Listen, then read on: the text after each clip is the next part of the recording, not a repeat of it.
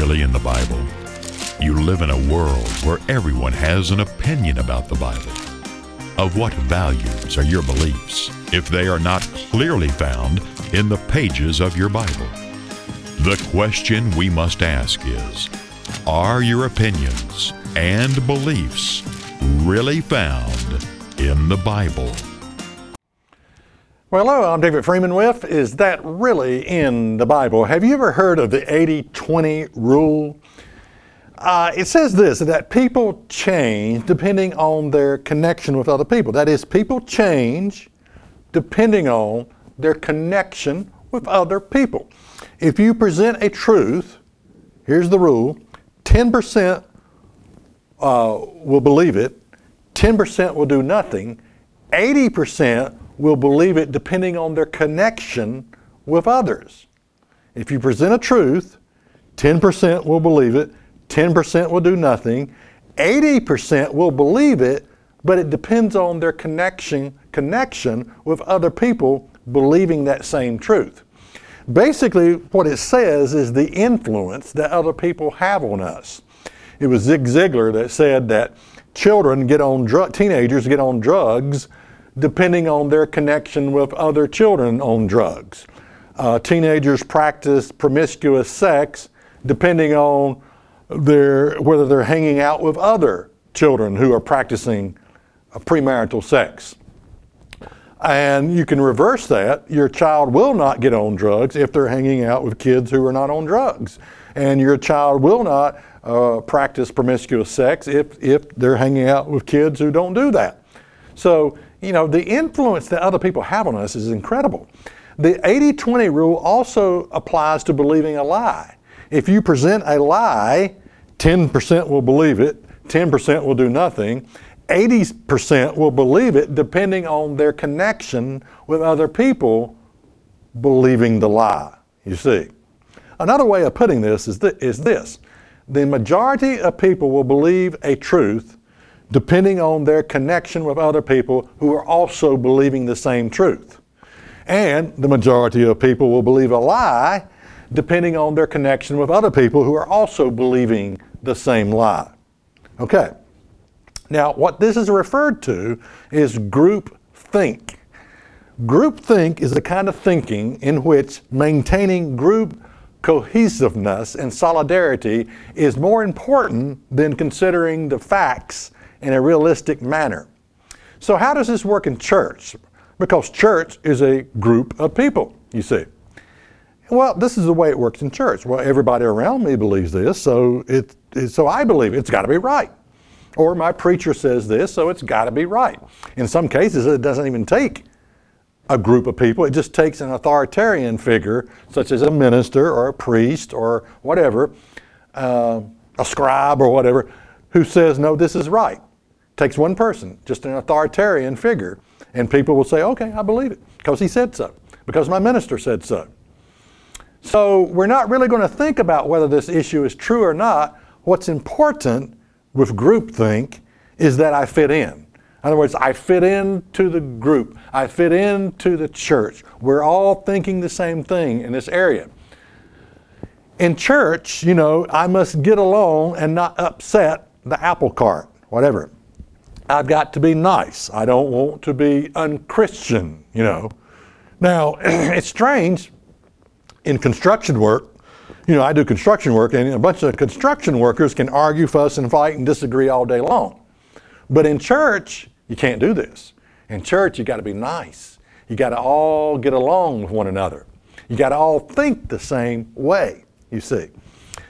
Now, how does group think work in a church? Well, let me give you an example. I had a friend that worked with us, and uh, he knew that I kept the dietary laws in Leviticus 11. And, and one day he asked me, you know, he said, why, why do you keep those? I notice you don't eat pork, you don't eat certain things.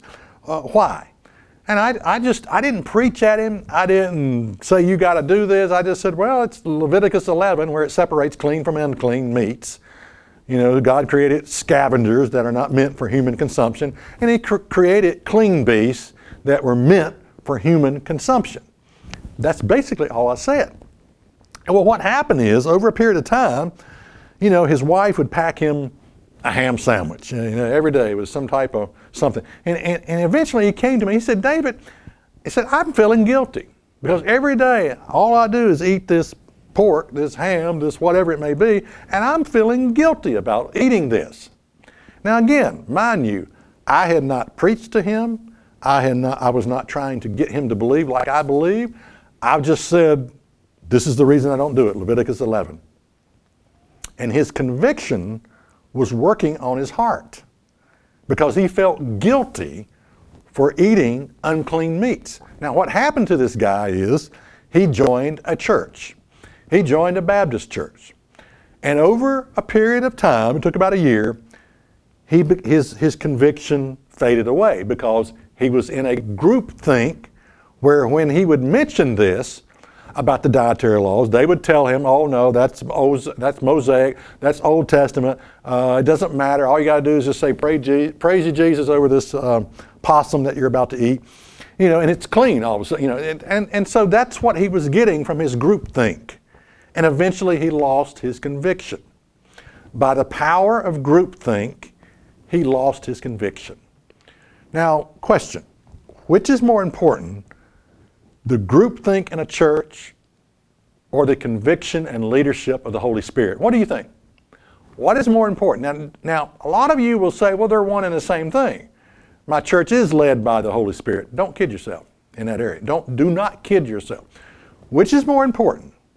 The groupthink of a church or the individual conviction and leadership of the Holy Spirit? The two are not the same the groupthink of a church and conviction and leadership of the Holy Spirit can be two opposites. They can be. Not always, but it can be. They can be going in opposite directions. Not always, but it can be. Groupthink is very powerful in church. We would rather maintain our togetherness than question whether this thing that we are believing is true or not, you see. What we are believing might be a lie, but for the sake of unity in the church, we're not going to look into this. We're not going to study into this. We're not going to blow the dust off our Bibles and see, well, what does the Bible really say? We're just going to keep our unity and togetherness in a church. Now, Jesus never spoke of the power of groupthink as a good thing.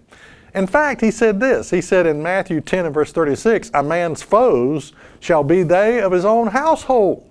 Yeah, you're not going to have this togetherness even in your own fa- family system. And that's what Jesus is saying. A man's foe shall be they of his own household. So forget groupthink. Jesus did not speak positive of it. Psalms 118 verse 8 says this It is better to trust in the Lord than to put confidence in man. So, how much confidence are you placing in your group?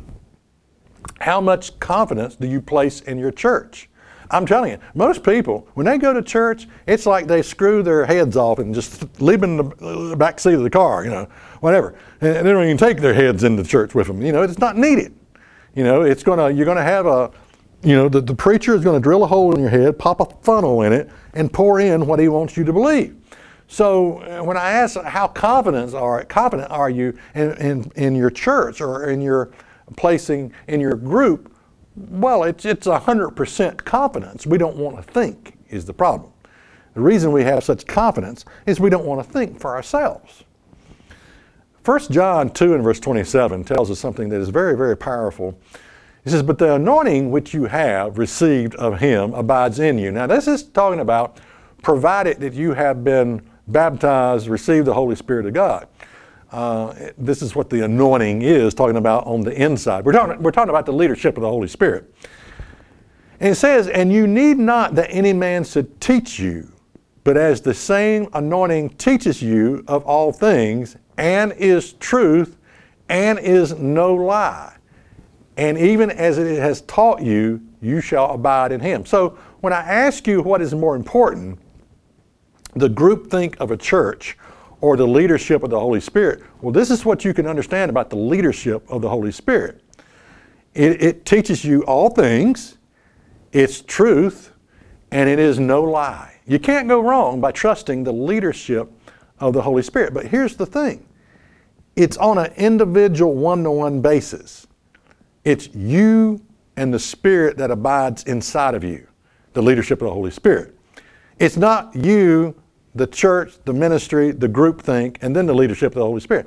It's you have to be sort of like a lone wolf in this area. Uh, a lone wolf. I mean, you, you have to trust the leadership of the Holy Spirit in this area. Now, again, which is more important, the anointing of the Holy Spirit or groupthink? Well, you have to decide that for yourself. But I'm telling you, what's more important is that you trust the leadership of the Holy Spirit. Now, the problem is this very few of us are really honest with ourselves. Uh, my friend that I told you about was looking for an excuse not to keep the dietary laws. So he found a group of people called a church that supported his desire. What he wanted, the group think, the church gave him. You don't have to do this. You don't need to do this. This is Mosaic. This is Old Testament. Law's been abolished, been nailed to the cross. Whatever. You know, that's what he found a church that told him that. Now, my own conversion process, uh, or I should say, entering that process, not that conversion is over with, we all enter into that process, the salvation process room upon your calling. And it's a process that goes on until the day you die. But when God first called me, I didn't want to keep the Sabbath day or the holy days. Uh, I, I, knew they were in the Bible. I read them. I could read about them. You know, this, this is what I, you know, these are the feasts of Jehovah. These are the feasts of the Lord's. My Sabbaths you shall keep. I read all about that, but I didn't want to do it. You see, now this is a, a common denominator in the, in the carnal mind, the natural way we come into this world. We really don't want to do what we see in the Bible.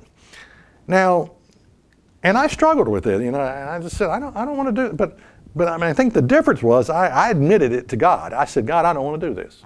I do not want to do what your word says. And because of that honesty, the door to the Holy Spirit stayed open. Had I been willing to play games, well, let me tell you about one of the games I could have played. I didn't really, really want to do it. I didn't want to keep the Sabbath, I didn't want to keep his holy days. Now, question How easy would it have been for me to enter into fellowship with a group of people who, who would have taught me out of this? How easy would that have been? It'd been very easy. They're called churches on every street corner who would have taught me out of this. Okay? Simply, simply put, you know, it's very easy. Uh, and you see, the, the problem is the authority of a church allows us to blindly trust that authority. Often we're trusting, like I said, one man, the minister, who carries a lot of authority. We can trust the authority of the church more than we can trust the leadership of the Holy Spirit.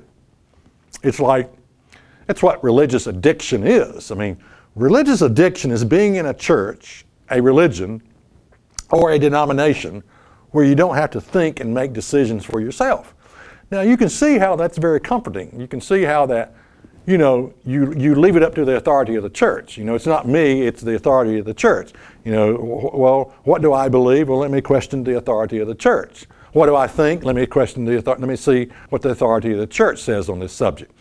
So it's, it's very convenient, you know, and that's sort of the only problem is a relationship with God cannot exist in that environment. No, the leadership of the Holy Spirit is, is individualized. It's you and what the Spirit tugs upon your heart and tells you to do and wants you to do. The leadership of the Holy Spirit It's what you're after. Now, talking about authority and the authority of a church. In 1961, Stanley Milgram did something called the Milgram Experience. And what he was struggling with is, is do people listen to those in positions of authority even if what they are telling them is wrong. That's what he was, str- he was struggling with, like Nazi Germany. When the, you know, six million Jews were killed, and a lot of the, when those people were brought on trials, the Germans were brought on trial for, for why they did that. A lot of them would say, I was only following orders. I was only following my superior. And so the Milgram experience wanted to know do people listen to those in authority even if what they're telling them is wrong. That's what he was trying to figure out. So he set up an experiment, And what was involved was three people. You had two people that had met each other and knew each other, two individuals, two, two guys on the streets, or whatever. They'd meet each other. And then you had the professor, you had the doctor in the white lab coat, whatever, the authority figure. That's what you had. And so the two people on the street came in for the testing and, and they would sit down and one would ask the other one a question. And if he got the question wrong, he would shock him with a little low voltage shock. No, you got that incorrect. No, you know, whatever. Well, as he continued to get questions wrong, he would ask a question. If he got it wrong, the voltage was clicked up each time. You know, start at 10, 20, 30, 40, 50, 60, 70, you know, 120, whatever.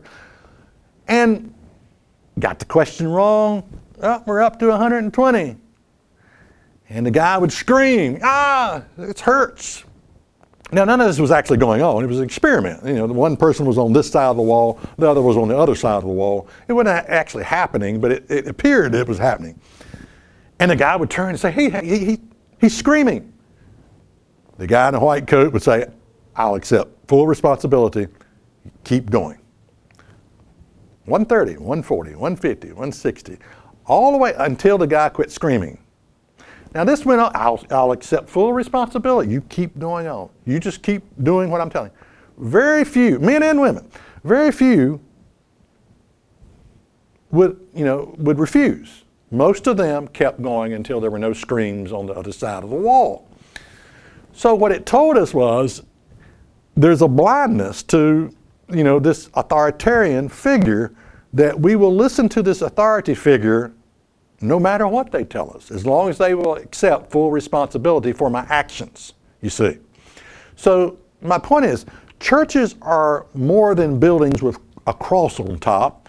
They are authoritarian figures where we can relieve ourselves from any responsibility to think for ourselves. That's the problem.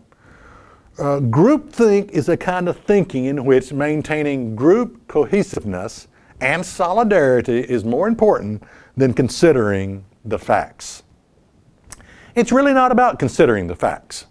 it's about buildings that has this authority, authoritarian figure to tell us. It's about buildings that has the authority to tell me how to think by a process called groupthink, where everybody agrees on it. Not only do I have this authoritarian figure who's saying, I'm right, listen to me, I'll accept full responsibility. Not only do I have that, I have the benefit of the group think where everybody thinks just like I do. You know, now if you think about this, if you think about this, and that's a big if, there is no room for spiritual growth in this environment. None, none whatsoever. Unless you are the lone wolf, you and the Spirit following the leadership of the Holy Spirit. And it takes really, you know, a lot of courage to go against the status quo. Really does.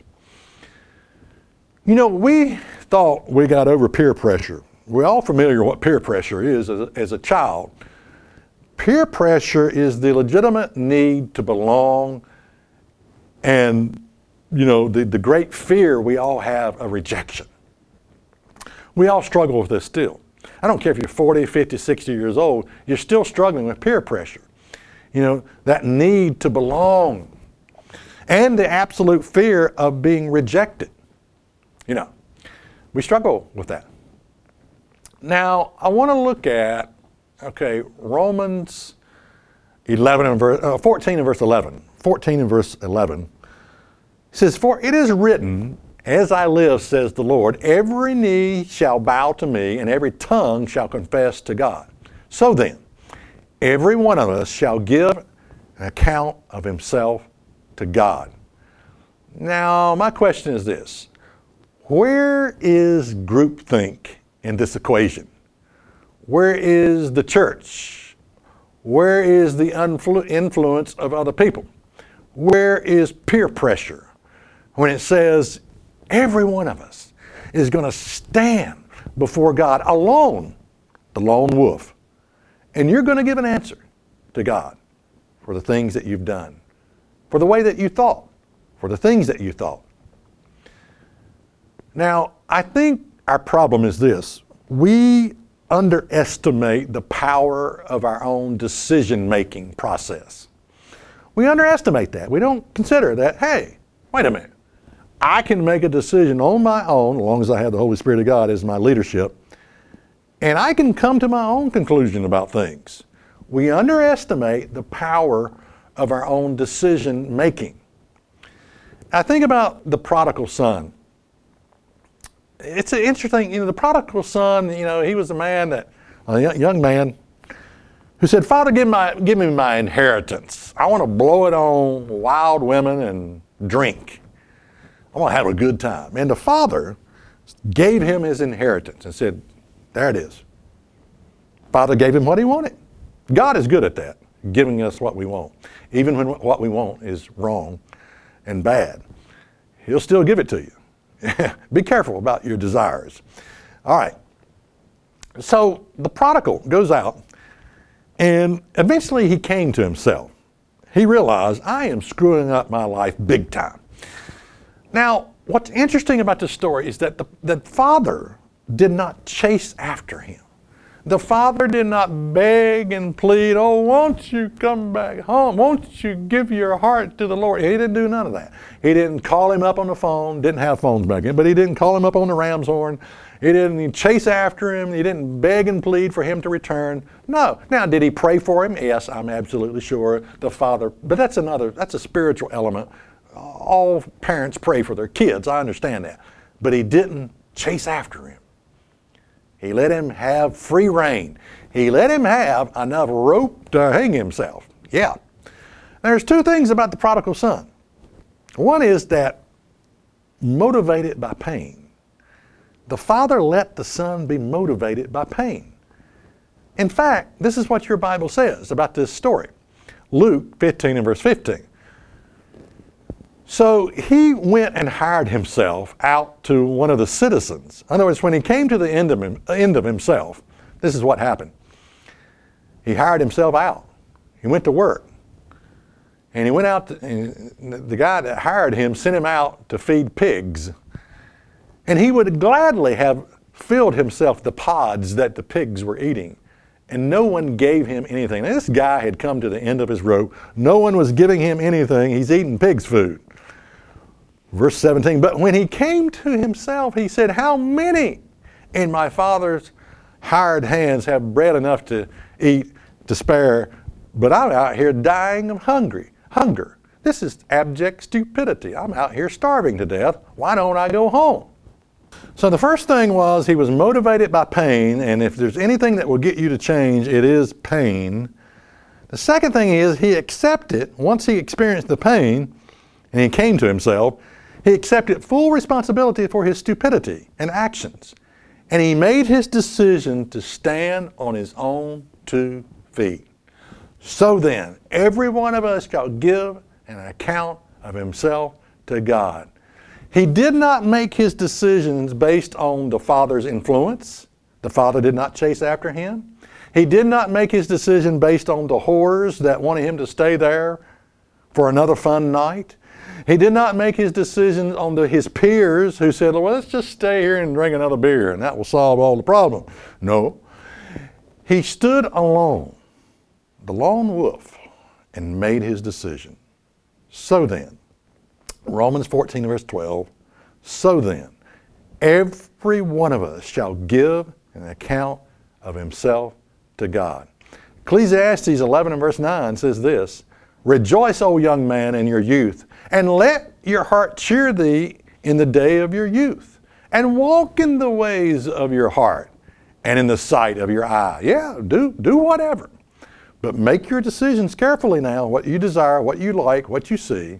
But know thou, continuing on, that for all these things God will bring thee into judgment. My point is this in the end, you answer to God alone. You're not going to say, My preacher said, my church said, my friend said, my wife said, my husband said, the world around me said. Oh no. You answer to God alone. And that's what's really in your Bible. Many people spend their whole life repeating the same old mistakes. What does it take to have good discernment and good judgment?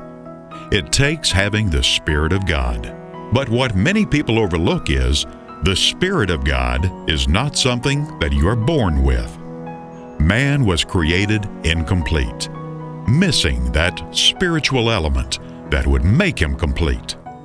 The Bible clearly lays out the way to receive the Spirit of God.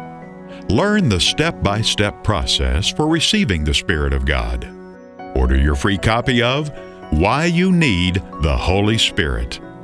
Order by writing to Church of God Rocky Mount, 27 Brookledge Lane, Rocky Mount, Virginia, 24151.